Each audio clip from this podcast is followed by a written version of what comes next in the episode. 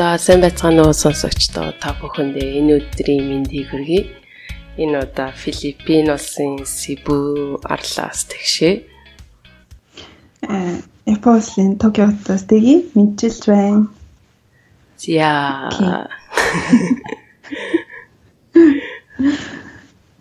За аялал энэ аялж дуустгүй юу? Харин тэ аялж аяллал явж л үргэлжлүүлээл. Өнөөдөр юунаас Сибу Филиппины Боракай гэдэг арлаас Сибуд дөнгөж ирчээд тэгээд одоо ингээд оройн байж байгаа. Айгуу гоё Филиппин нэг найзын хорин боллоо. Тэрэнд оролцож жоод тэгээд анх удаа Филиппин хоринд оролцож үзээд тэгээд дараа нь найз нартаа Боракай гэдэг арал руу очиод амар гоё цагаан элстэй бүр тийм нунтаг сайхан цагаан элстэй. Миний баг харсан хамгийн гой цагаан хэлсэн баха. Тийм газар очиж үзчихээд тэгээд ирсэн. Тийм үү.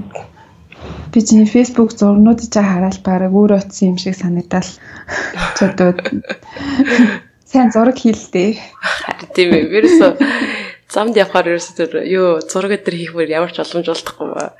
Бас дэрс нэгээд дараа нь хийх тийм сонирхолтой юм хайшаа юм би. Тэр үедээ хийчихэр ингээд тухайн үеийнхаа юу ингээд өөртөө те шингээж авмаар байгаа болохоор тэр үедээ төвлөрчөөд тэгээ дараа нь хийнэ гэж бодоод зүг зүг. тийм тэгээ дараа нь хийнэ гэж бодсон ч гэсэн амар их зургтай бүр харгаас дургу өрөөд тэгээд орхич мөрөхөд тэгээд ах шиг байна. Жохо итгэвтэй ах ба тий. За за дараа нь жамаг хэр чин тэгэл камерыг авчгаал өөрөө л харахаас. Харин тийм тийм тийм нь бараг шулах. Яа. Окей. За за. Тэгээд хоёлаа номроо орё тий. Тэгээ. Окей. Битэрийг бас их нуршдаг гэдэг дээ штэ. Номны юм юм нуршаад хэрэггүй юм яриад байна. Харин тий та хоёрын амьдрал ямар хамаатай ингэ зарим хүмүүстэй. Яа. За за бит хоёрын амьдрал уучлаарай тий. Шууд ямар орё тий. За. Энэ удаа болохоор бид нар сонсогчдоосоо санал аваад тий санал хүсэлт аваад тэгээ сонгож авсан ном байгаа. Сонсогчдоо санал өгсөнд баярлалаа. Үү. Бараг 100 хэдэн хүмүүс санал өгсөн тий. Тий. Айгүй итгэвтэй бараг пост бичээл хитгэн хитгэн минутын дараа л айгүй олон санал өгöd хэлсэн. Баярлалаа. Yay. Тэгээд сонсогчдынхаа олонхын саналыг бүр үнэнлэхүй олонхын саналыг авсан. Have not to die боёо монголоор орчуулах юм бол хэрхэн өхгүй байх вэ гэдэг юм те. Айз зэрлэг орчуулах юм бол тийм нэртэй номыг энэ удаа ярихаар болсон байгаамаа. Аа. Тий. Тэгээд аа. Аа. Тэ энэ ном маань болохоор 2015 онд хэвлэгдсэн. Тэгээд хилэлтэн гарсан даруйда Нью-Йорк Таймс-ийн бас шилдэг номын жигсаалтанд орсон. Одоо ч гэсэн та бүхэн Amazon руу ороод энэ номыг хөтлөж авъя гэж харах юм бол Amazon-ы хоол хүнсний хүнстэй холбоотой номын жигсаалтын бас шилдэг номоор шалгарсан ийм ном байгаа. Тэгээд зохиогчийн хувьд гэх юм бол Michael Greger гэдэг nutritionfacts.org гэдэг энэ вебсайтыг ажиллаулдаг үндсэн байгуулсан хооллолтын эрүүл хоолтын талаар судалгаа хийдэг ийм эмч мэрэгчлээ ийм хүн юм байгаа юм аа. Аха. Тэгээд барыг тийшээ барыг хилчих шиг боллоо. Яавал өхгүй байх вэ гэхээр ер нь эрүүл хооллол өхгүй байх юм шиг шүү дээ. Тий, гол санаа нь ерөөсөө тэр те. Их энгийн санааг олон жишээгээр тайлбарласан юм ном байгаа. Аа. Тий. Тийм тэгээд баг өгүүлбэр болгондоо нэг судалгааны нэр хэлэн те. Тий. Номны ер нь тал нь судалгаа судалгааны талаар тал нь манай эмчийн бичсэн юм байгаа. Тэгэхээр ер нь итгэхгүй байхаас ч аргагүй. Өгүүлбэр болгоны хойдолд нэг а юутай те ийм судалгаан дээр ингэсэн байна, тийм судалгаан дээр тэгсэн байна гэд. Угсаа манай энэ бичсэн эмч маань а сайн дураараа ийм нөгөө нэг хоол эрүүл хоол хүнстэй холбоотой судалгаа хийдэг хүн байгаа. Тэ тэгээд залуугаасаа эхлээд а их сургуулиуд дээр очиж, анагаах их сургуулиуд дээр очиж лекц уншдаг байсан.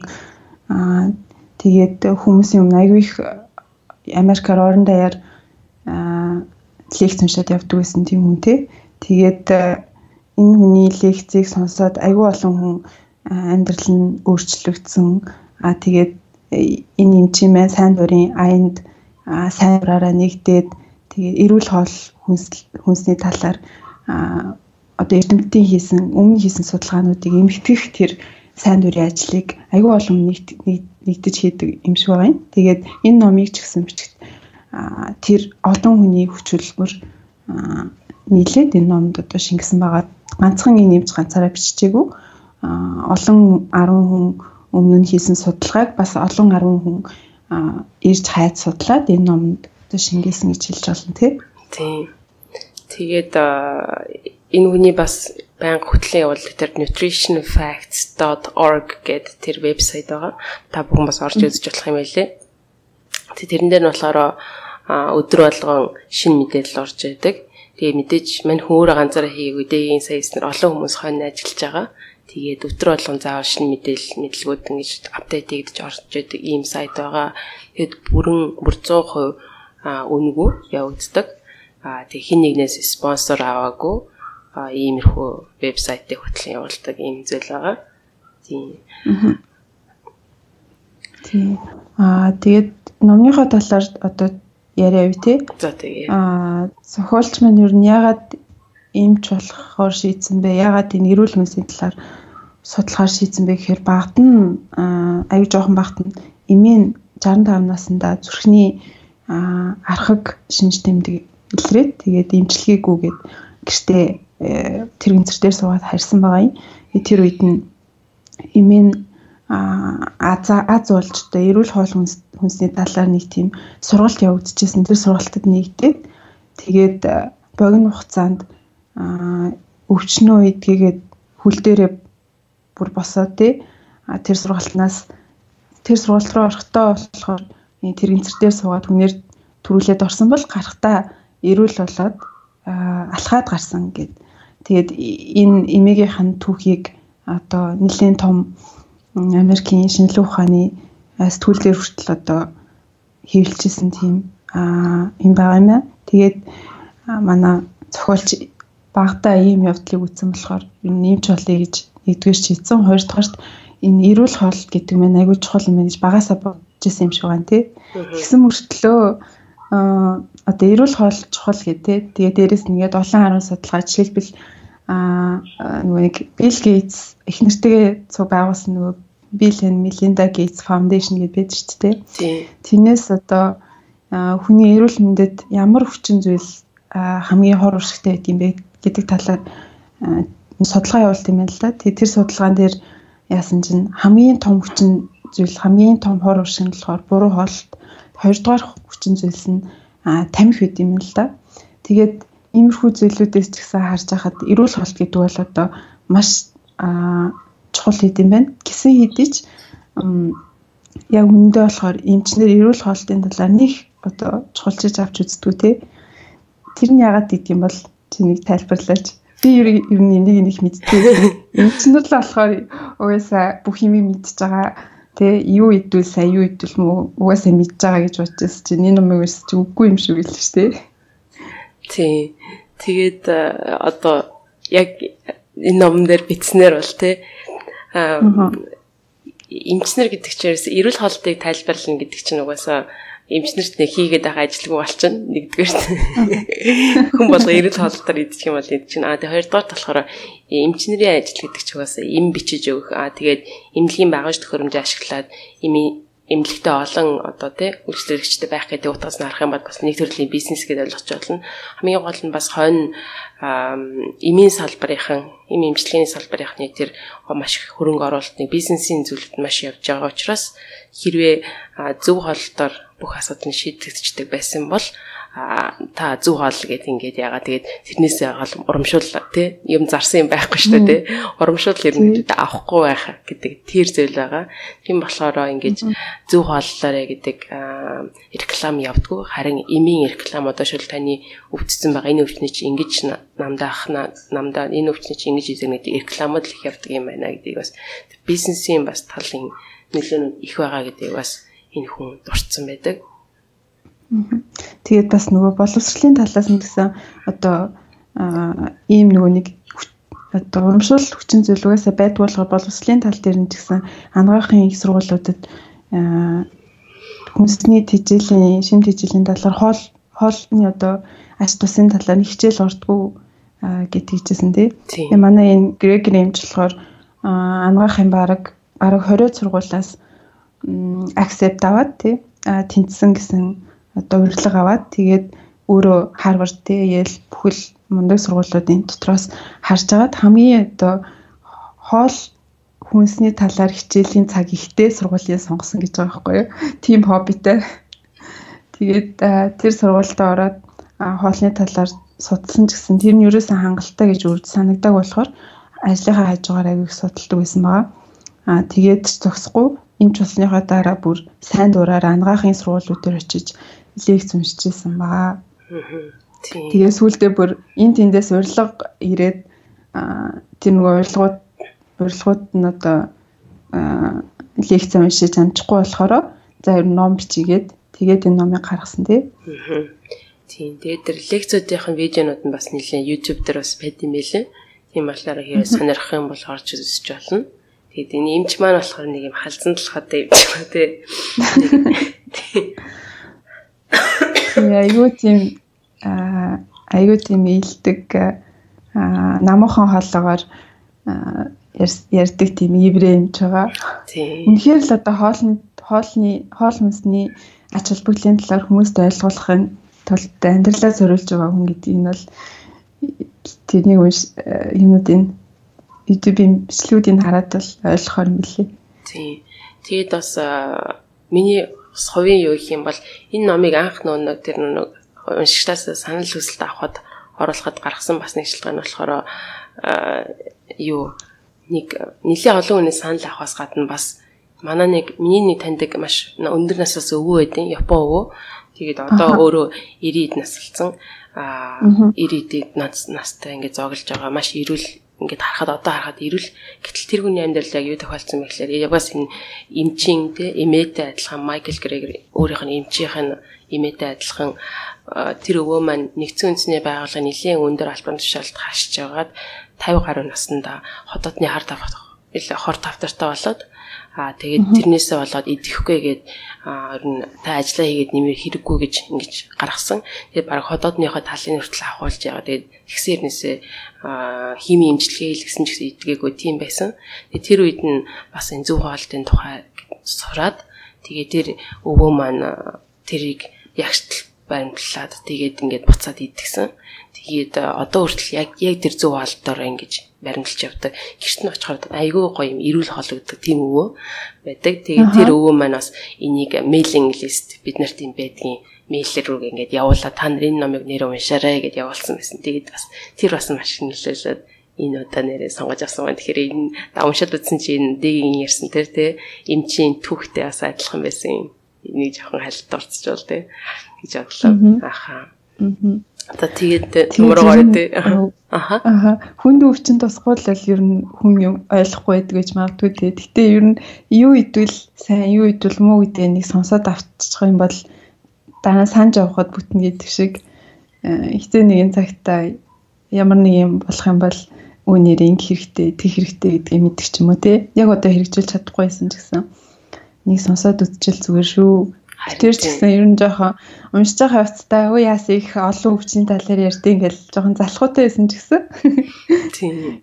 Гэхдээ одоо өөртөөхөө төлөө гэр бүлийнхаа төлөө сурахгүй бол мэдэхгүй бол болохгүй гэд уншсан байгаа тий. Тийм. Жоохон залхууд байсан өнөө өнө. Баахан нөгөө нэг эмлийн нэр тамиатай мэдэхгүй юм орж ирээд. Окей. За тэгээд оршил хэсэг маань ерөөхдөө иймэрхүү байгаа. Тэгээд номынхаа бүтэн бие хэсэг рүү нөрөх юм бол ном маань ерөнхийдөө хоёр бүлэгт хуваагдж байгаа юм. Эхний бүлэгт нь болохоор хүнийг өвхөлт хөргөж болдог тэр 15 өвчний тухай бичээд тэгээд эдгээр өвчний шалтгаан тэдгэрийг яаж зөв хоолтоор сэргийлж болох а бүр сайн ярих юм бол тэдгэрийг хэрхэн эдгэж болох тухай энэ ном дээр бичсэн байдаг. Тэгэхээр яг гоо сабастыг хэлээ ойр дотныхын хүмүүс чинь хэрэг ямар нэг байдлаар энтэй холбоотой байсан бол та бүхэн энийг өөрсдөө уншаад яг тэр өвчний тусгаад унших юм бол маш хэрэгтэй гэж магадгүй тэрнээс иш нэг хол сонсогдож байгаа өвчнийг уншихаар бас их амар хамаагүй байж магадгүй юм. Тэгээд хоёр дахь том бүлэг хэсэгт маань болохоор энэ доктор Грегер эмчи маань өөрийнх нь өдөр болгон хөвшдөг тэр 10 хөвшөжтэй идэж хөвшсөн 12 хүнсний талаар дэлгэрэнгүй мэдээлэл гардаг байгаа. Тэгээд ерөөдөө бит хоёр энэ том 1 2 дугаар бүлэг рүү ярихдаа хүн болгонд сонсогч болгонд хэрэг болгох гэдэг үднээс нь хоёр дахь хэсэгтээ илүү төвлөрч ярья гэж бодож байна. Тэгээд эхний нэгдүгээр бүлэгт жишээлбэл ямар өвчнүүд гардаг вэ гэхлээр нэгдүгээр хэсэгт те хамгийн том хэсэгт нь болохоор зүрхний өвчин те зүрх, уушиг, тархины тархитай холбоотой өвчин эсвэл хоол боловсруулах эргэтэнтэй холбоотой а эсвэл сахарын шижин өндөр даралттай эсвэл мөн илэгний өвчнүүд те цустай холбоотой өвчин. Тэгээд ерөөдөө дандаа том том өвчнүүд юм ба штэ те. Цус өвшөж нэг бүрний бүртэй холбоотой өвчин эмгэгүүд ч гэх жишээтэй мөн хөхний хор тавтартай холбоотой гэх мэтлэн 15 өвчин нэрлэгдсэн байгаа. Энэ өвчнөө угаасаа нөгөө сонгож авахтаа Америкт жил болгон хамгийн хүн хүлдэг өвчнээр одоо чагсаалтаар нь хамгийн дээрээс нь эхлэх явж байгаа шүү дээ. Тийм. Тийм. Тийм болохоор яг Монголда жоохон баг зэрэг зөрөгч гэсэн ерөнхийдөө ойролцоо тий. Аа Тэгээд энэ дундаас яриа гэж утсан нь болохоор Монголд одоо илбэг тохиолддог одоо бараг л айл болгонд нэг хүн байдаг баха тийм одоо цусны даралттай их даралттай монголчууд их байдаг. Тэр тухайг нь сонгож аваад бас жоохон яриа гэж бодож байна. Аа. Тийм. Э тэр цусны даралт энэ ном дээр бичснээр бол дэлхийд нэг номын өвч юм байна л да. Бараг жил 9 сая хүн өгдөг гэж байна. Аа тэгээд цусны даралт э, та нар мэддэг ч гэж магадгүй хамгийн том хүчин зүйлс нь давсны хэрэглээ, хэтрүүлээ хэрэглээ. А тэгээ давс яахаар хэтрүүлж хэрэглэж байдаг гэхээр хөвчлэн боловсруулсан бүтээгдэхүүнүүдэд их байд юм л да. Жирийн одоо маханд ч юм ногоонд ч юм уу байхгүй шүү дээ. Боловсруулаад хийгдсэн байгаа хяманд ч юм уу эсвэл одоо лаазалсан бүтээгдэхүүнүүд ч юм уу тиймэрхүү юмнууд их байд юм. Америкт хамгийн их хүмүүс давс авдаг. Давс одоо итгүүлж хэрэглэжэдэг бүтээгдэхүүн болохоор пицца эсвэл дахианы шаарсан мах энэ төр идэг л Монголд бодох юм бол монголчуугаасаа давснаас өөр амтлагч байдаг болохоор хол амттай болох гол давс хийдэг шүү дээ. Эсвэл э, талах талах бас аягүй хийддэг. Талах нь нэлийн давс урдаг гэх мэтлэн э, жоохон давс тэтрүүлж хэрэглэж гээд идэг тал байд юм байна. Аа Тэгээд энэнээс яаж хамгаалж болох вэ гэхээр мэдээж давсаа болох энэ хэрэгтэй.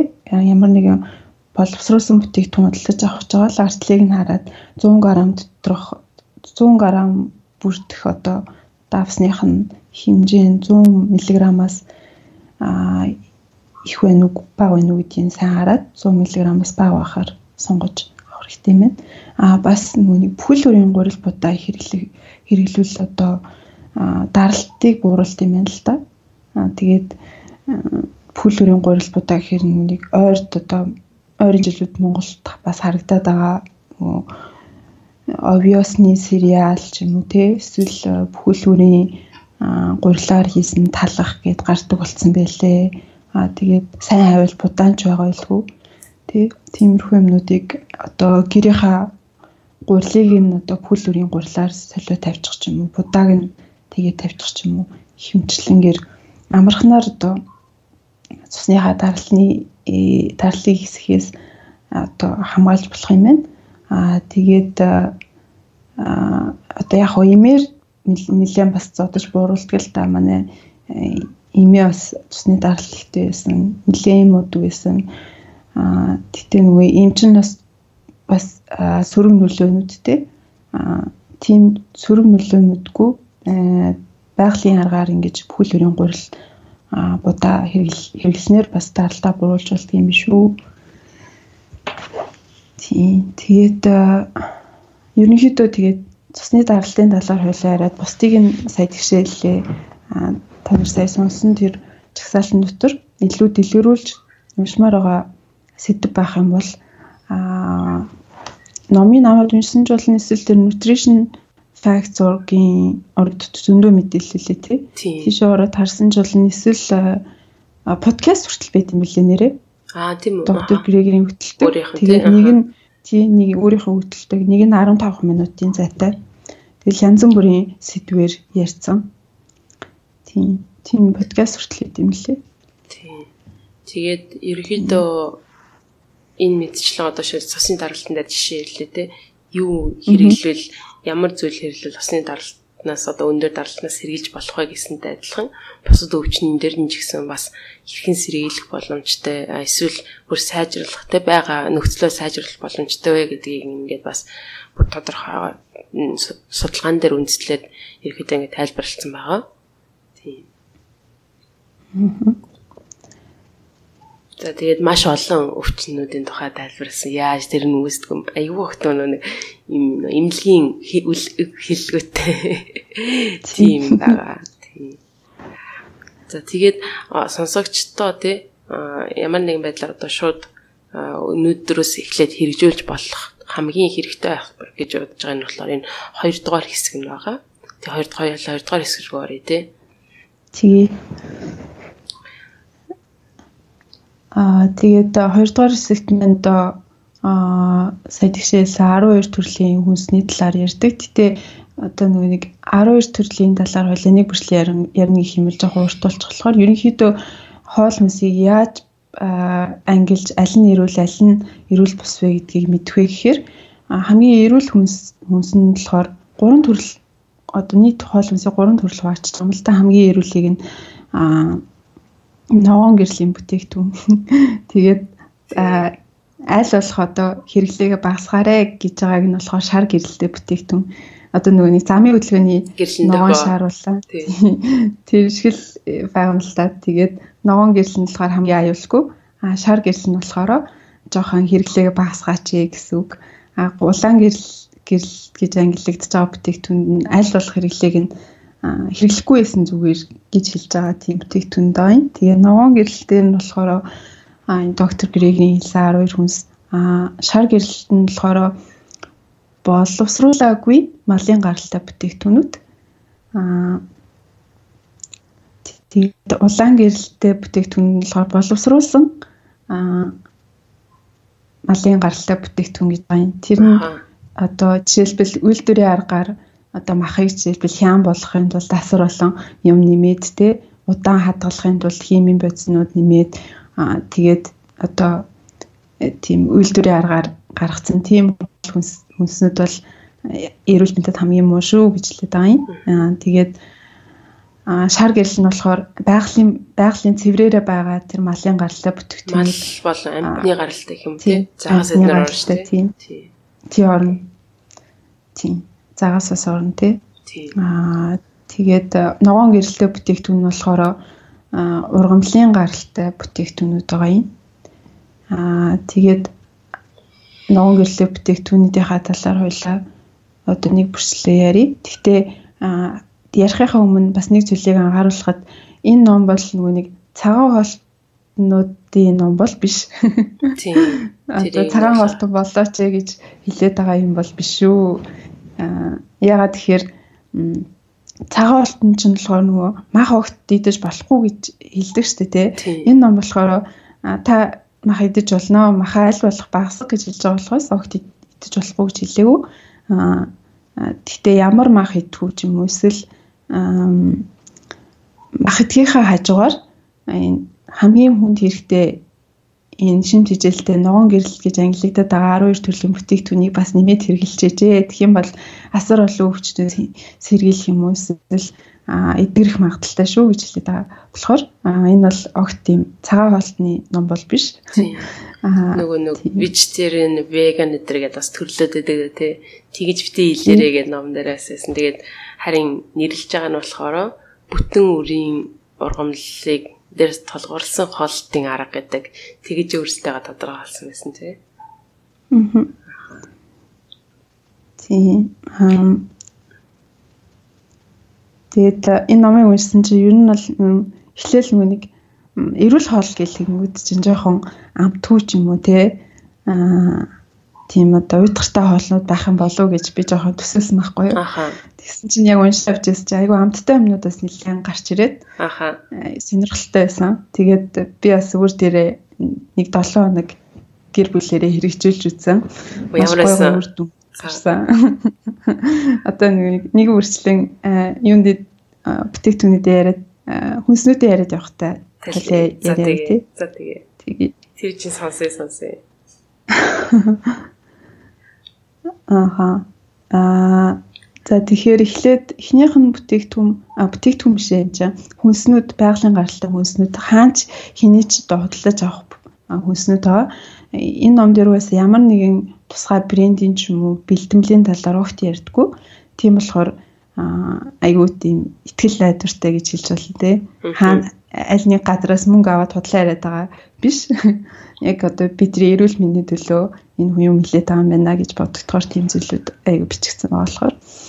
Аа за тэгээд эхнийх нь бүтээгдэхүүн болохоор буурцаг буурцаг гэдэг маань одоо та сонсон байж магадгүй нөгөө Японы мисо шүл гэдэг чинь дээ. Мисо мисо гэдэг тийм хамтлагч тэрийг одоо найруулад уудаг шүл эсвэл одоо буурцгаар энэ ч нь болохоор буурцгаас гаргаж авсан тий. Тэгээ натто гэж бас бас л буурцгийг одоо эсгээд гаргаж авсан. А эдамаме гэд бас нэг тийм ногоон өнгөтэй жижигэн тэгээ нэг дотроо гурван ширхэг юутай. Тэгээ буурцгтай тийм эдамаме эсвэл одоо тофу байна. буурцгийн сүг гэх мэт иймэрхүү зүйлүүдийг хэлээд байгаа юм. Аа тэгээ дэлхийн хамгийн том тооцогдох тийм ор тавдрын эсрэг эрүүл хоолтын талаар судалгааг одоо 2007 онд хийсэн байна л да. Тэгсэн чинь тэнд нь аа тэний үр дүн нь болохоор хүн болгон одоо өдөр болгон хоол болгондоо буурцаг эсвэл бүхэл бүрийн будаага урал хэрэглэх юм бол хор тавдраас одоо хамгийн сайн хамгаалах арга хэмжээ бол чадна гэж хэлсэн байгаа юм.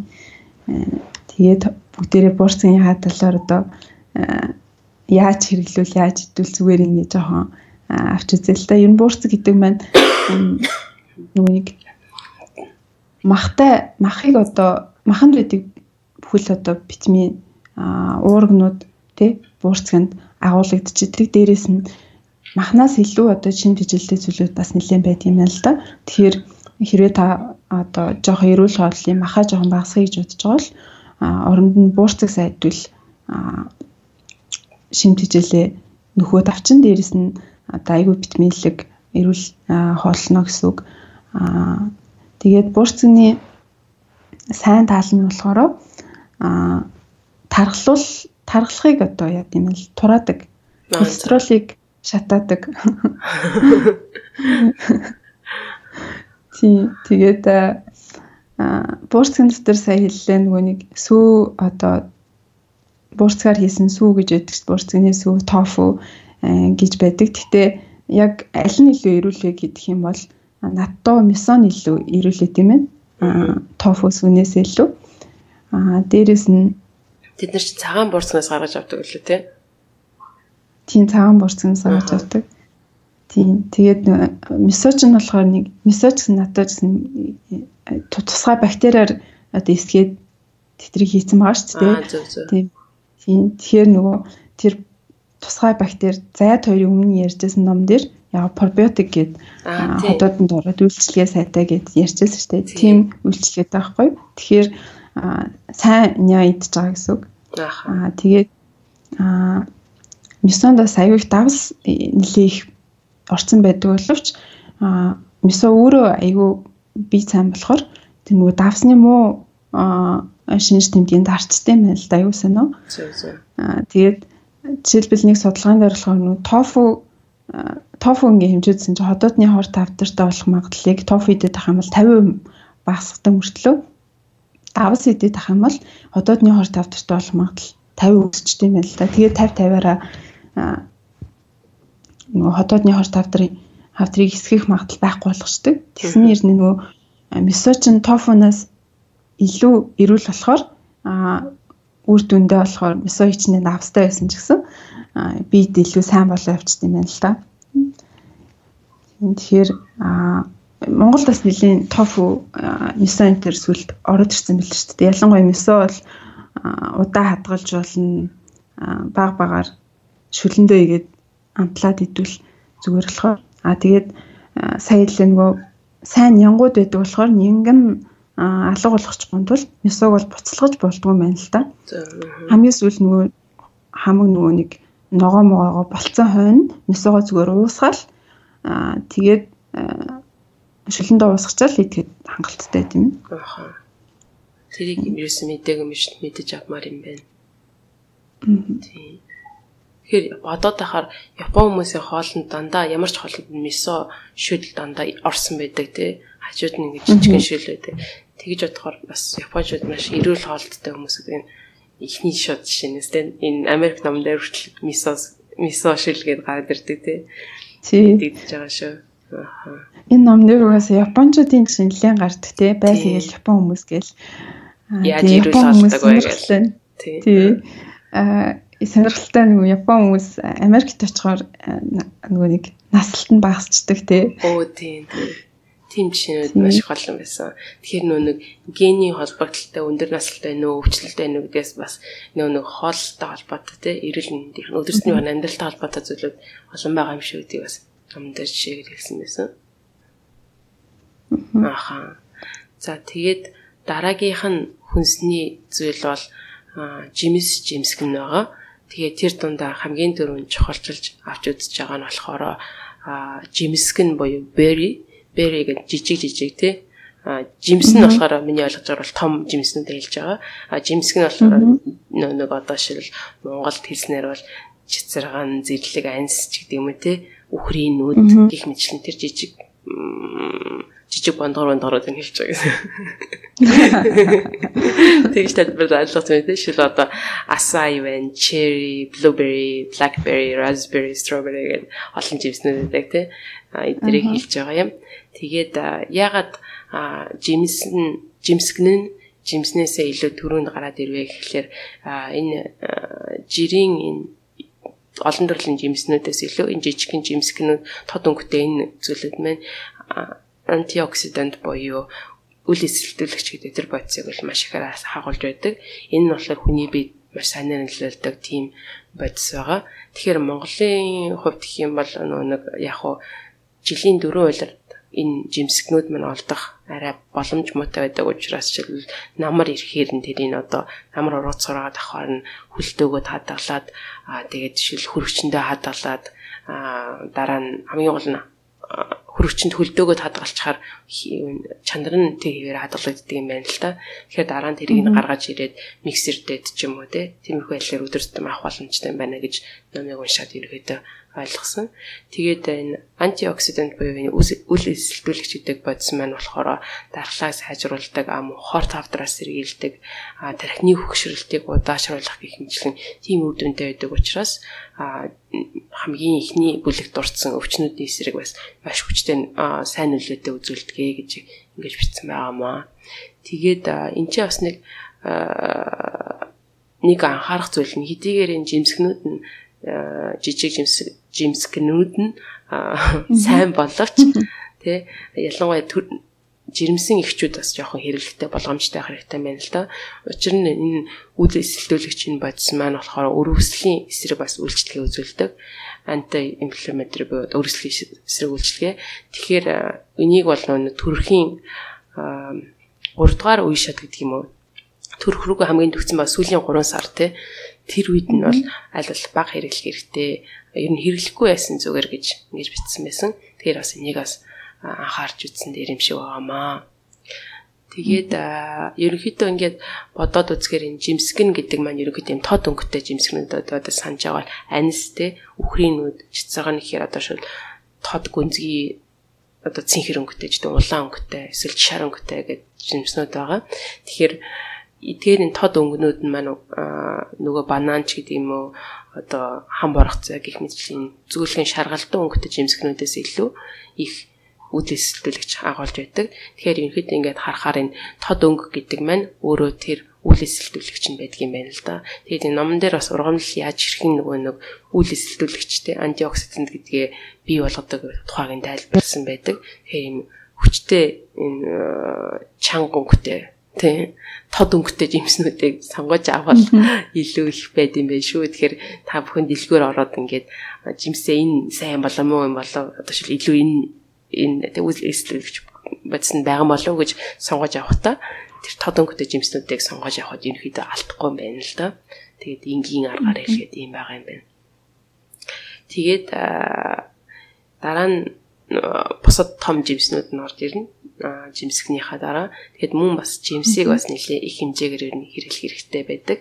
Тэгээд бодоод үзэхээр жимс маань бас нөгөө нэг том жимс нөмө жимс жимсг нь аль аль нь нэлийн сахар дотор бас агуулж байдаг фруктоз тий дотор нь тэр бүхний мэдж байгаа бах. Тэгээд бүхэн мэддэг нь болохоор сахар ерөнхийдөө биед муу давстай адилхан сахар давс өөхий баг хэргэл 3 цагааны баг хэргэл хийдэг дээ тий.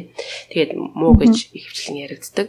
А гэтэл энэ ном дээр бичснээр ах юм бол энэ байгалийн гаралтай, жимсний гаралтай энэ фруктоз буюу сахар нь судалгаан дээр үндэслээд өгсөн чинь жин нэмэхэд тийм асуудал өөрчлөлт оруулаагүй байна л да. Жишээ нь нэг юм туршилт хийсэн юм байна. Аа хүмүүсийг ерөнхийдөө нэг өдөрт 340 ккал тэнцэхээр хэмжээний төр жимс самар болгоныг илүү идүүлсэн юм байна л да. Хоёр группт ингэж хувааж агаад тэгээд идүүлсэн боловч тэр илүү их идсэн хүн тэр жин нь ерөөсөн нэмэгдэг байсан. Яг хоёлаа адилхан байсан. Тэгэхээр нөгөө нэг сахарын хэмжээнээс болоод илүү их жимс эзнээс болоод тархална гэж байхгүй мэн шүү гэж хэлсэн байсан. Аа. Наач айгу гоё мэдээ шүү дээ. Тий. Тэгэхээр санаа зовсны л ээж болох юм биш үү? Тий, ерөнхийдөө сан тий. Тэгэхээр бас ард нь аюу байгаа л та нэг их жимсэдэд байхаар сүлэг затгалан болохоор бас нөгөө хоолнуудаа баг идчихэж байгаа болохоор тэр хэмжээгээрээ тий. Хүн чинь нөгөө нэг цаанаасаа контрол хийчихэж байгаа гэж байгаа. Тэгээд бас энэ нэг сонирхолтой нэг бас зүйл нь болохоор оливын тос та бүхэн мэдж байгаа. Тэгээд оливын тосыг болохоор олив гэдэг маань болохоор жимсний төрөлд хамаардаг юм байна. Тэгээд тэгээд оливын тосыг одоо ургамлын тоснаас илүү чанартай гэж бүгдээрээ бодоод их хвчлэн хэрэглэх хандлагатай байдаг. Аа тэгсээд боловч оливын тос маань бас тийм ч сайн биш. Учир нь хэм бол олив гэдэг жимсийг ингээд шахаад дотроос нь шүүсийг гаргацсан байгаа. Тийм болохоор хамаг олив байгуулах хэрэгтэй сайн чанарын зөвлөд маань нөгөө нэг их биендээ үлдээд аа тэгээ зөвхөн нөгөө тос нь үлдсэн байгаа учраас бодож байсан шиг чинь тийм сайн биш шүү гэдгийг бас ном дээр харуулсан байсан. Тийм болохоор ихэд аль болох чадвал хоолундаа бэлтгэхдээ тосгүй бэлтвэл зүгээрээ гэж энэ номны санал болгосон хэсэг байгаа юм. Аа За тэгээд нөгөө нэг шүүс шахах чинь бас нэг сайн биш юм шүү дээ. Тийм тийм. Ерөнхийдөө тийм. Шүүсийн нөгөө нэг шахаад цэвэр шүүс жимсний шүүс гаргаж ийн гэдэг шүү дээ. Тэр нь бас сайн биш юм тийм. Сайн биш. Тийм. Чадвал тэр бүтнээр нийцсэн зүгээрээ гэдэг нэг тиймэрхүү юм байсан. Тэгээд яг гэх юм бол одоо алим гэдэг чинь шүүсийн шахаар чинь угаасаа гол байсан одоо хальс мэлс ч юм уу тий хальсанд нь антиоксидант байт юм байна л да. Тэр тэрийг аваа иччихэ гэсэн. Тийм. Миксерд үл яах вэ? А миксерд бол сайн гэж хэлсэн баг. Тэр жигээр нь болно гэсэн байсан. Тийм. Аа. Тэгээд хатаас нь чимснүүд те. Хатаас нь андин чавагч гэдэг юм уу? Одоо бас зүгээр те. Хатаас нь чимснүүд хэрэгжилж болно. Аа тэгтээ анхаарах нэг зүйл нь болохоор хатаасан жимсийг хөвчлэн нөгөө нэг илүү сахар агуулсан байд юм байна л да. Тэрийг бас анхаарах хэрэгтэй. Тийм болохоор хэрвээ хатаасан жимс авах жагаал сахар ч юм уу давс нэмээгүй тийм зүйлийг нь авч хэрэглээрэй гэж загсан байсан. А бүр болохгүй юм бол өөрөөсөө жимс хатаасан ч болно амархан юм шиг байна гэсэн тэгдээ мэдгүй. Би бол хатаа харгуул юм билээ гэдэг буяа ажил. Харин тэр чи тусгай тусгай хатаадаг юм байдаг гэсэн шүү дээ. Ном дээр бичсэн хэрвэл харин хатаагч маш юм байдаг гэсэн тийм. Жохо хэцүү юм шиг үлээ. Тэгээ нөгөө ном дээр ирсэн нэг сонирхолтой юм. Үгүй Джеймс ч чихэрлэг мөртлөө яагаад тийм чихэрлэг өөрөө чихэртэй юм дээр чихэр нэмээд идэм бол гээд манай эмч гайхаа тий. Э, тэгээд тийм нэг Джеймсийн салбарт хүнсийн салбарт ажилладаг найзаасаа асуусан чинь өндөө бол нөгөө сахар нэмдэг нь жингийн нэгсэх гэж байгаа. Тэгээ жингээрээ нөгөө нэг бодож орлогоо олдог болохоор тэгээд нөгөө нэг худлаа сахар нэмээд тэгээ илүү орлого олдог гэж тийм харин тийм харин тийм муухай. Тийм. Тэгээд ерөнхийдөө ер нь баг бүх төрлийн жимснүүд байсан. Одоо шивга, манго, киви, одоо цитрусийн төрлийн жимснүүд гэх грейпфрут ч юм уу те, оранж, лимон, лайм гэх зэрэг ерөнхийдөө жимсний олон төрлийн юмнуудыг хэрэглэж болно. Тэгтээ ерөнхийдөө банан бол нэг яхтар дурдчихгүй байсан. Бананы одоо шийдвэл антиоксидант нь шийдвэл 61 гэж үзэх юм бол гүзээлцгэнд 311 гэж cranberry буюу ансиднэрт болохоор 331 гэж байх жишээ тий. Тийм болохоор хэрвээ болж өгөх юм бол танд сонголт авах юм бол гүзээлцгэн эсвэл нэг анс өхрийнүүдээ сонгосон дээр юм бэ шүү. Банан тэр бас нэг дурдаг таг байсан болохоор тийм. За ерөнхийдөө жимс жимсгсний үед иймэрхүү. Аа. Киви бас нэг айгу банантай харьцуулсан чинь хүүхдийн дархлааг хоёр дахин нэмэгдүүлдэг гэдэг танай төрөх магадлалыг нь хоёр дахин багасгадаг гэж бичсэн. Надад тэр зүгээр санагдсан. Бас нөгөө нэг варен хамаг мэдээж нэгдүгээр чихэр орсон байгаа. Хоёрдугаарт нөгөө чанаад хамаг шимд хичээлийг нь алдагдуулсан байдаг болохоор варен бол жимс жимсгийн төрөл дотор хамгийн эрүүл бусдаа ордог шүү гэж бичсэн мэс тий. Аа зөв зөв тий. Тэгэхээр чинь ерөөдөө варен гэдэг чинь нэг процессд буюу боловсруулсан бүтээгдэхүүнд орох учраас нөгөө улаан гэрэл рүү орчих юм шүү дээ автоматар. Авшин шар гэрэл шар гэрэл рүү орох нь шүү дээ. Боловсруулсан ургамлын гаралтай. Аа тий. Тэгээ ер нь тийм нэг савлсан хоолнд би ерөөсө хувийнхаа зүгээс амар дургу болохоор автоматар шиг улаанлаа оруулсан. Тийм нэг лаазалсан модалсан хадгалсан юм чинь аягүй муухай харагддаг шүү дээ. Хизээч хугацаанд дуусах чам мэддэхгүй дээ. Юу ч нэмсэн билээ. Окей. За за. Дараачих нь юу вэ? Тэгээд дараагийнх нь болохоор ногооны талаар байгаа тий. Аа монголчууд чинь э, уламжлалаараа болохоор мах гурил одоо цагаан эдэг идэж өссөн болохоор ногоо гэл нэг хят юм уу ногоо гэснийг жоохон тийм имиж өгдөг шүү дээ. Багасаа ногооны хидэж сураагүй хүмүүс ч юм уу би ч гэсэн нэг тийм сайн ногоо дээ. Тийм хүмүүс нэлээх байт юм шиг монголчууд байт юм санагддаг. Аа тэгээд энэ ном дээр бичснээр болох юм бол ямар ч аргаар ургуус ногоол бол ногоол гэд юм аа. Тэгээд тийм ногоол яадаг ч байсан малын гаралтай амьтны гаралтай бүтээгдэхүүнээс эрүүлж чаднаа гэж хэлсэн байсан. Тэгээд бүр одоо хамгийн аюултай нэрлэгдэж байгаа тэг генетикийн хувьд өөрчлөгдсөн гэж хэлэгдээд байгаа тэр ногоонуудыг хүртэл туршаад үзсэн чинь одоогийн байдлаар хүнд аюултай, хүний биед аюултай гэсэн ямар нэгэн нотолгой баталгаа гараагүй юм байна. Тэгэхээр та бүхэн санаа зовлтгүй ногоогоо сая дэрээ гэж хэлмээр байна. Тэгээд ногоогоо яаж цэвэрлэх талаар одоо жоох мэж байгаа ярина. Аа тэгээд гурван төрлийн ер нь ногоог ангилаад байгаа юм л да. Эхнийх нь болохоор байцааны төрөл орох ногоонууд. Тэр нь болохоор одоо мэдээж байцаад эсвэл ягаан байцаа, аа брокколи, аа тэгээд цэцэгт байцаа гэдэг нэг цагаан брокколи шиг юм байдаг шүү дээ. Ногоо. Тийм тиймэрхүү бүтээгдэхүүнүүдийг сайд. Аа тэр нь яагаад юм бэ гэсэн чинь дотор нь сульфурен гэдэг сульфурафен гэдэг байц үт юм л тэр нь хорт төрөл бүрийн хорт тавтраас сэргийлдэг нүдний хараанцсан аллерги аутизм хүртэл сайн тийм зүйл үт юм байна. А тэгээд энэ зүйлийг болохоор буцлагчаар одоо нөгөө дээд жишээлбэл брокколиг удаан буцлагчаар энэ сульфурин байхгүй болчихно гэсэн үг тийм. А тэгэхээр энэ буцалгаад сульфурфин алдагдахгүй байхын тулд нэг арга байд юм л да. Тэр нь болохоор хэрчээд одоо нөгөө хоол бэлтгэхийн өмнө хэрчдэг шүү дээ. Жижиглж хэрччээд Тэгээ шууд хоол тоогооргоо хийхгүй 40 минут орчим тасалгааны температурт зүгээр орхих гэж байгаа байхгүй юу. Юм бол нөгөө сульфорифен одоо хамгаалалт үүсээд буцлагсан ч гэсэн тэр наалдагтай байж тийм байл л да. Тэгэхээр 40 минут хэрцсэний хадараа 40 минут хоолндоо хийхээс өмнө хүлээгээрээ гिचсэн. Надад энэ аягүй зүгээр санагцсан. Завтаа бол нэлээ хиймээр санагцсан. Жохоо санаж аваад хийвэл тээ Зүгээр иж магадгүй. Яарсан үед ч хэцүү л хэл та.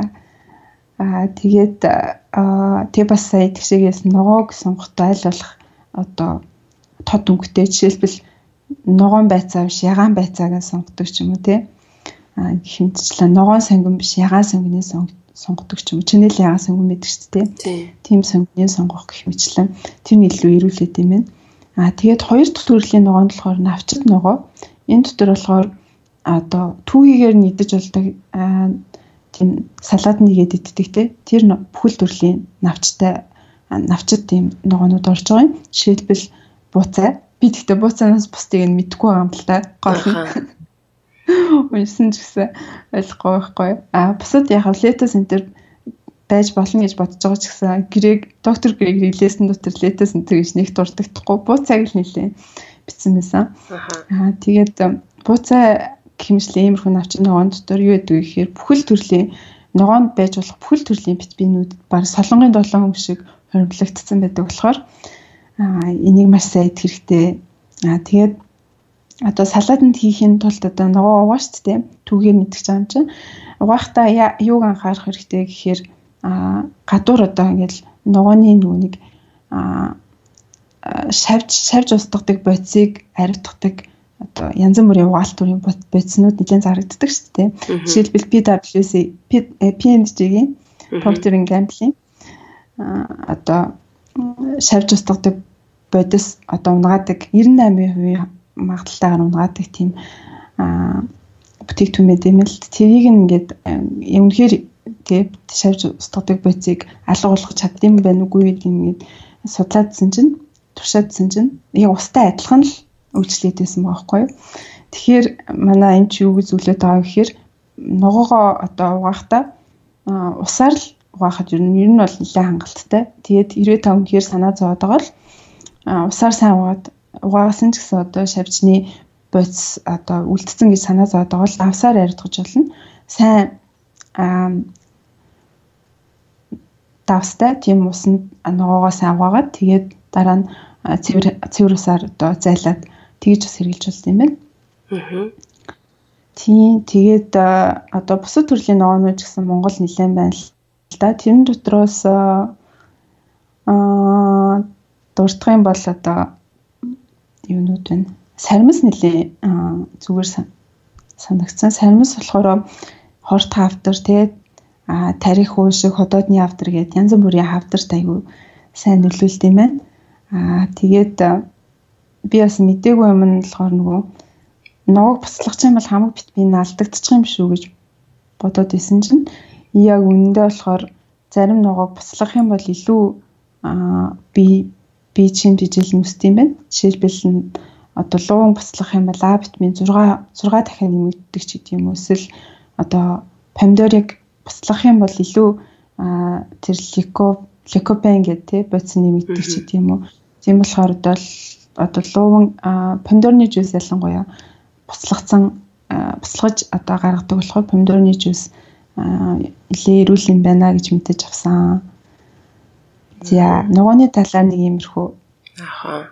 Тэгээд дараачих нь орж ирэх зүйл нь юм бол үр самарны тухай ерөнхийдөө ярьж байгаа юм. Тэгээд нэг бүхэл бүтэн бүлэг болгож жишг аваад үснэлээр flaxseed гэх тээ тэрний тухай ярьсан байсан. Яагаад бол омега 3 гэдгийг ихээр агуулдаг учраас сайн юм шүү гэд. Энэ нэгтээ нэм үр юм шиг байгаа нь сайн бас би ойлгоогүй. А тэгтээ Монголын хувьд илүү боломжтой нь болохоор самарны төрлүүд бас монголчууд хэрэглэх боломжтой юм болоо гэж үзэж байна. Тэгээд самар одоо ихвчлэн бидний мэдих нөгөө нэг олон төрлийн самар байна. Газрын самар байна, хушсаа, хуших самар байна тий. Ихэнхдээ бүгдээрээ ерөнхийдөө хамгийн сайн сайн гэж хэлж байгаа. Тэгээд хүмүүсийн ихвчлэн анзаарах шаардлага боддог нь болохоор самар бол нэлээ калориктэй учраас багсгасан дээрээ гэж бас боддог байсан боловч самар эзнэрээ бас нэг чин нэмэгддэг юм байна л да. Тэгээд юу болдог? Яагаад гэхээр ихлээр самар бол эдгээр нэлийн үег. Тэгэхээр эзэн даруйда нөө нэг өлсгүй байх юм өлсөх төр магадлал нь буруу өвсөх боломж нь буураад байнга тэгээд нэг гин цадцсан юм шиг мэдрэмжээс болоод өөр хоол идэхэ байлждаг юм байна. Тэгэхээр тэр хэмжээгээрээ нөгөө нэг самар эдэд үеиг байдлаа хадгалаад байдаг болохоор самар эдэд тархална гэж санаа зовлтгүй гэвчсэн байсан. Тэр бас шин зүйл байсан.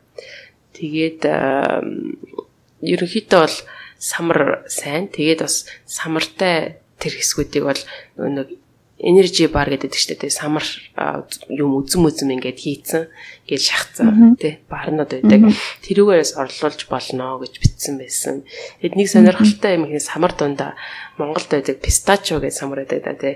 Энэ цагаан тэгээд ингээд юу юм арилгаад ядаг. Тэр болохоор юу байсан бэ гэсэн чинь ирчүүдийн бэлгийн судлалаас сэргийлэх хэвсэг бэлгийн судлалыг сайжруулах боломжтой гэсэн байсан. Ирчүүдрээ сонсож байгаа юм бол тий. Яг гэх юм бол энэ бас нэлийн том асуудал юм байна л да.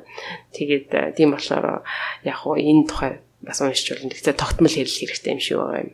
За нэг тийм байсан. Нэг юм байсан шүү дээ нөгөө самар идэхгүй байх нь өвчтөй болох хамгийн гурван том шалтгааны нэг гэж бичсэн байсан шүү дээ. Айгуу том судалгааны үр дүн тэгээ гарсан. Самар идэхгүй зүгээр л амттай болохоор эзэн жол идэхгүй жисэн жол гэж боддог байсан чинь идэхгүй бол болтгүй юм биш үү гэж мэдэж авсан. Тийм. Баг багаар те одоо шилбэл нэг снэк гээд жижиг сажиг амрууга хийдэг юм шоколадны хооронд нэг удаа самар хийчих жишээ те. Тиймэрхүү байдлаар хэлвэл бас зүгээр юм байна гэж бодсон. За тэгээд дараагийнх нь бас нэг том бүлэг нь болохоор халуун ногооны төрөл байгаа. Монголчууд их хөвчлэн болохоор давс тий давс перц за сайн ярих юм бол перц улаан перц цагаан перц гэж дуусчдаг. Хар перц гэдэг. Тэгээд тэрнээс гадна өшөө олон төрлийн давсыг орлуулах боломжтой юм халуун ногоонуудад юм байна энийг бас өргөн хэрэглэх хэрэгтэй гэж хэлсэн байсан. А тэгээд мэдээж олдох зас жоох хэцүү байж магадгүй. Гэхдээ Монголд одоо ойрууд ороод ирсэн болохоор аль болох хэрэглээдээ ил зүгээр. Тэр нь одоо шилбэл цагаанга, кари одоо шил гарликтэй нэг сармис эсвэл ванила гэх чир синамон өдрөд байдаг. А тэгээд тэр тунд хамгийн их мань хүний бичсэн болохоор турмерик гэдэг нэг цагаан ганы төрөлд ордог юм жоохон шаргалдуу өнгөтэй. Тэгээ гадна талаас нь ургамлын нарах юм бол цагаангатай адилхан иймэрхүү төртэй тэр зүйлийг бас оруулж ирсэн байдаг. Тэгээд энийг бол өдөрт нэг дөрөвний нэг халбаг хэрэглүүл зүгээрээ гэж бичсэн байдаг. Тэгээд сая би бас аяллаар явж байхдаа Филиппин, Индонез нар зүүн Азийн хоороны хооронд энийг бол нэр өдөрт хэрэгэлдэг юм байна. Тэгээд энд нь сайн цагаанга энэ турмерик гэдгийг ингээ холиод байнга хоолнд хамтлаа хэрэгэлдэг юм байлээ. Тэгээ энийг бас хэрэглэл нөгөө нэг хортой удааны нөлөөг хоёр дахин бууруулна гэсэн байсан учраас бас тийм Монголд бас хэрэглэл зүгээр юм байна гэж бодсон. Үнэн нь бас хямдхан байдаг гэсэн тэдэгийн чи хэрэглэж. Тийм би саяхан угсаа нөгөө баг амт байхгүй хоолндоо э, хийхээр ямар нэгэн гаж амт байхгүй болохоор хийгээл левел зүгээр санагдсан. Жижигхэн давсны одоо савтай тий давсных шиг савтай юунд л 300 yen гэдэг чинь монголоор 6000 yen 6000 төгрөг юм уу тий. Тий. Аюу хамтхан. Бас энэ нөгөө цагаанга толгой хатгуулж өгддөг хүмүүст аюу сайн ингээд нэг алдартай толгойн юмтай харьцуулж үзсэн чинь цагаанга тэр толгойн юм хоёр хоёлаа яг адилхан үйлчлэгдсэн гэ тий. За дараачих нь болохоор аха. Дараачих нь болохоор нөгөө бүхэл үрийн гурил бата би бас түрүүн ярьсан obvious бор будаа тий тиймэрхүү хүл өрийн гурил будаа сайдгүй болохгүй гэд. Тий сая 7 хоног манах гурил будаага сольж үзлээ л дээ. Тэгсэн чинь манай аавын гизний гөрүүлс хөдөлгөөн аягүй сайжраад тэгээд аягүй айгүй одоо биеийн хөнгөрсөн гэд тий.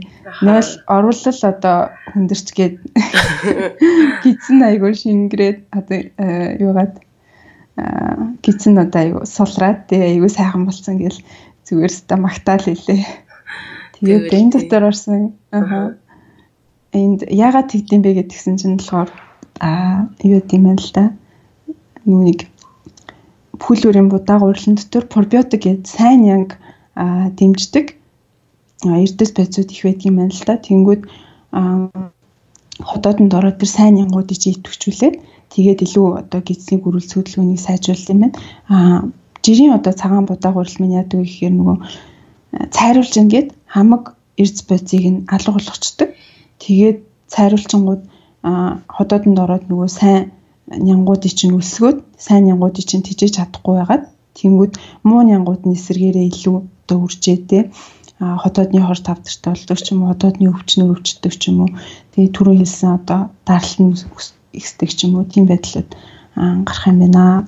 Аа тэгээд нэг сонирхолтой юм нөгөө попкорн аа кино театрт идээд идэрчтэй. Тэр нь болохоор бас пүүлүүрийн аа удаанд орох нэг зүйл гэдэг юм л да. Гэтэ давс одоо эсэн чихэр нэмээ айцсан мэт болохоор эрүүл биш болчдөг. Тэрийг хасчих юм бол бас айгүй эрүүл юм бэлээ. Зөв зөв. Яа нэг тиймэрхүү. Тэгээд яа. Аа. Ингээд ерөнхийдөө хоолны тухай нэлээд ирсэн. Тэгээд хамгийн сүүлийнх нь хэсэг нь болохоор шингэн зүйл, шингэн уух зүйл. Тэрэн дээр ерөнхийдөө юу хэрэгтэй юм бэ гэдгийг ярьж байгаа. Тэгээд шингэн уух зүйл дээр бол ойлгомжтой хамгийн түрүүнд ус. Тэгээд дараа нь болохоор нэг цай, кофе орж ирж байгаа юм. Тэгээд үлдсэн зүйлүүд үлдсэн нь баг уугаад хэрэггүй. Устаа тэнцэх нь цай, кофе л тэгээд гол нь сахар, чихэр сүү эднэр байхгүй тийм цай кофег хэлж байгаа. Тэгэхээр надад хараар нь юм уу эсвэл шууд байгаа нь бахар байх уцаа орно гэсэн. Тийм энийг хэлж байгаа. Тэгээд ерөөдөө хүмүүсийн авах хэвээр усны хэмжээ гэх юм бол яг 8 аяг ус гэж хэлдэг. Тэрүүгээр ер нь 5 ч юм уу те 5-аас дээш аяга уусах хэмжээ хангалттай. Учир нь хэмээл нөө 3 аяга бусад хоолоор авчдаг учраас гэсэн байгаа. Тэгээ ерөнхийдөө сайн усаа уугаад байхаар л гэсэн бэлээ. Тийм. Гэтэ кофе эрүүл мэндэд муу биш гэдгийг нас аягүй сайн мэдээ байгаас тий. Кофе дуртай хүмүүс бол. Тийм. Гэтэ энийг бол миний бодож байгаа нэг аянд найруулдаг кофе биш. Нөгөө нэг яг жинхэнэ кофеныхаа нөгөө бурцгнаас гаргаж авсан кофе хэлж байгаа шүү гэдгийг анхаарах хэрэгтэй байна. Тийм. Тийм. Тэгээд сүүлийн сэдв ори тий. Тэгээ. За. А сүүлийн сэдв нь болохоор дасгал хөдөлгөөн. А тэгээд дасгал хөдөл энэ энэ ном тэр нөгөө нэг хоолны талаар тий хоол хамгийн одоо эрүүл мэндэд сайн нөлөө үзүүлэх хамгийн нэг номын хүчин зүйл гэдгийг нь бол тодорхойлж байгаа юм. А тэгээ дасгал хөдөлгөөн болохоор бид нар жоохон хитрхи хит одоо дээгүр үнэлээд байдаг л та. Тэгээ нэг одоо амттай мэдчихэл гүүгээл тэрийг шатаачин гэдэг юм уу тий. Сүлжээ юм ороо тэрийг шатаачин гэж боддог. Гэтэ өндөө бол тэрийг шатаахад маш их хүчтэй зарцуулна. Жишээлбэл нэг маслны талхан дээр тавьсан нэг маслаа шатаахын тулд та жишээлбэл 1.5 км алахгүй бол болохгүй ч гэдэг юм тий. Юм идэх чинь бол амархан тэрийг одоо хөдөлгөөн хийж алга болгохын тулд маш их хүч хөдөлмөр цаг зарцуулна. Дээрээс нь а одоо масл ч юм уу тиймэрхүү бие хортой зүйл тий би сайн биш зүйл хийдэг а тэр нь зөвхөн одоо калорийн алга болгосон ч гэсэн дараа нь бид одоо үлдэх зүйл муу нөлөөнүүд байдаг болохоор аль болох идэх зүйлдээ анхаараарэ гэдэг нь болохоор нэг номерын мессеж юм байна. А тэгтээ дасгал хөдөлгөөн бол а одоо хүний эрүүл мэндэд одоо нөлөөлөх тав дахь хүчин зүйл зүйсээр орж байгаа юм. Гэдг нь болохоор жишээлбэл хөдөлгөөн дутагдах юм бол таны эрүүл мэндийн мэндийг одоо бууруулах бас нэг хүчин зүйл болчихно гэсэн үг. Аа тэгээд надад энэ сонирхолтой санагдсан юм болохоор юу хичнээн дасгал хөдөлгөөн хийсэн ч гэсэн жишээлбэл өдөр болгон 30 минут гүйдэг байсан ч гэсэн нэг цаг одоо дасгал хөдөлгөөн хийдэг байсан ч гэсэн аа та суунг ажилтаа бол эрүүл мэнд чинь одоо суунг ажилтаа биш хүнтэй харьцуулахад эрэгтэй хүн бол 20%-аар буурна а эмэгтэй хүн байх юм бол 40%-аар нас нь одоо богино гэж байгаа байхгүй юу. Нас богиносоо магадлал нь өснө гэдэг чинь бол амар амар тоогоосдаг тий. Өдөр 6 цагаас ихэнх хүн урт сууж байгаа шүү дээ удаан сууж байгаа. Аа тэгээд энийг бол нэг сайжруулах арга нь болохоор аль болох аа одоо удаан суухгүй байх хэрэгтэй. Суудаг ажилтаа байсан ч гэсэн байн байн босоод одоо байн байн босч юм уудаг ч юм уу тий. Аа 0 ордог ч юм уу жоохон хөдөлгөөн удаан ингээд хөдөлгөөнгөө суухгүй л байх хэрэгтэй. Тэглээд аа энэ манай эмч номоо бичиж байхдаа хүртэл одоо ихэнх хэсгийг нь бол алхангаа битсэн гэж байгаа. Тийм алхдаг нэг явдаг юу гэдэг шүү дээ. Зам байдаг шүү дээ. Гэр тавьдаг. Явдаг. Тэн дээрээ ингээ нөгөө нэг ширээтэй дээдл ингээд босоо ширээтэй ширээ тавьсан. Тэн дээрээ одоо алхангаа ихэнх номны хойсгийг битсэн гэж ном дээр битсэн байсан. Тэгээд ингээд ерөнхийдөө эмчи маань өгж байгаа тэг өдөртөм хэрэгжүүлж болох тэр зөвлөгөөнүүд идэх ёстой хоол хүнснүүд хэрхэн яах вэ гэдэг тухайн ингээд товчхондоо юм байгаа юм. Тэгээд зөндөө олон юм шиг сонсогдож иж магадгүй те. Сая хэллээ. Тим тим юм нэмэгстэй энэ дээрээгээд гэхдээ энийг болохоор ерөөсөө амьдралдаа те амархан зүйлээсээ эхлүүлээд баг багаар нэг нэгээд нь те бүгдийн нэг доор нь угаасаа хийх гэж тэр чинь угаасаа бүтэхгүй.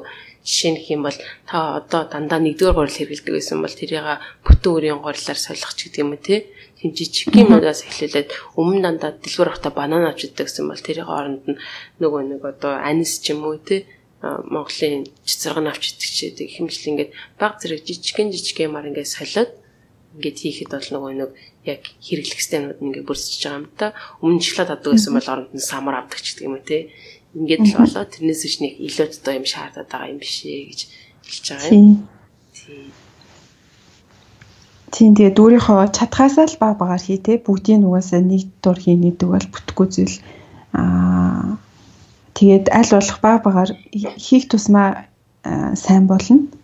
Огт хийхгүй байснаас л одоо баг багаар эхлүүлжсэн сайн болохоор Тэгээ одоо нөгөө нэг шинэ жил болох чинь хойлоо ийм юм яриад идэг жоохон хэцүү л ахaltaа тий. Одоо юу гэсэн санаад авчих тий. Шинэ жил өнгөрөөгөө дахиад нэг сонсоод үзээрэй. Хаа дахиад дахиад яах юм бол хэрэгтэй юм байж магадгүй тий. Би яг синий номын хамгийн сүүлийн хэсэг уншиж байхдаа суугаа уншижсэн аахгүй. Тэгсэн тэр хэсгийг сонсоогод шууд алхаал өрөөнд дотор алхахыгаа уншлаа шүү дээ хөдөлгөө их гэдэг. Гэх мэдчихдээ тий. Тэрхэн даруйд хэрэгжүүлж болох юм өнөд болох юм биш үү гэдэг ийм санаатай юм. Тэгээ ерөнхийдөө ном маань ийм олон практикал санаануудтай а тэгтээ яг уншаад үзэх юм бол бас нэлийн олон юуны эмнэлгийн ийм юунууд орсон хэллэгүүд орсон учраас жоох хэцүү. Аа тийм амархан унших ном байгаагүй. Гэтэ ямар ч ямар нэгэн байдлаар бид хоёр дуусглаа. Ямар нэгэн байдлаар. Нэрэнгээс аюу хэцүү тийм. Сонсогчдийнхоо саналыг авсан болохоор та гүрээгээл тээ. Тэр ерөнхийдөө бол тийм. Эсвэл тэгшээг буруутгач илээс ямар гэж ном сонгоод авчихсан Харин тийм ээ. Ийм айгу хэмлэх эмнэлгийн ном гэж юусаа бодоагүй соочроос тий. Окей. Тэгээ үнэхээр одоо нөгөө өвдсөн байгаа ч гэр бүлийнх нь өвдсөн байгаа хүн бол нэг бүрчлэг үгүйсэггүй унших юм бол үнэхээр хэрэгтэй санагцсан. Зарим нь бол тий. Тийм. Тэгээд бас илүү мэдээлэл авах юм бол тэр нөгөө вебсайт руу норж үзэж болох юм шиг байлээ. За тэгээд ерөнхийдөө хүн болгон бас хамгийн сүүлийн хэлэх нь хүн болгон нь болохоор өөр өөрөөрдөг учраас хоолны амтлага чанар ч гэдэм өөрийнх нь физиологч зорил тохирсон тэр хоол мэсийг өөрөө өөрийгөө мэдэж өөртөө тохирсныг сонгоорой гэж эмч маань бас зөвлөсөн байсан. Тийм болохоор заавал энэ ном дээр бичсэн шиг зүйлийг сонгох шаардлагагүй гэсэн байсан. Тийм. Гэтэ ерөнхий санаа нь болохоор тэр нэг гэрлэн дохио ногоон шар улаан гэдгийг байнга санааж хоолоо сонгоорой гэсэн байсан. Аа. Зя. Зя. Хоёр чадсан ядан хийсэн энэ удаагийн дугаар те таалагдсан байхаа гэж над чинь тэгээд багч гисэн хэрэг болох зүйлийг бас энэ удаа хүргэж чадсан байхаа гэж найдаж байна. За дараагийн дугаараараа уулзлаа. Тэр баяртай. За баяртай.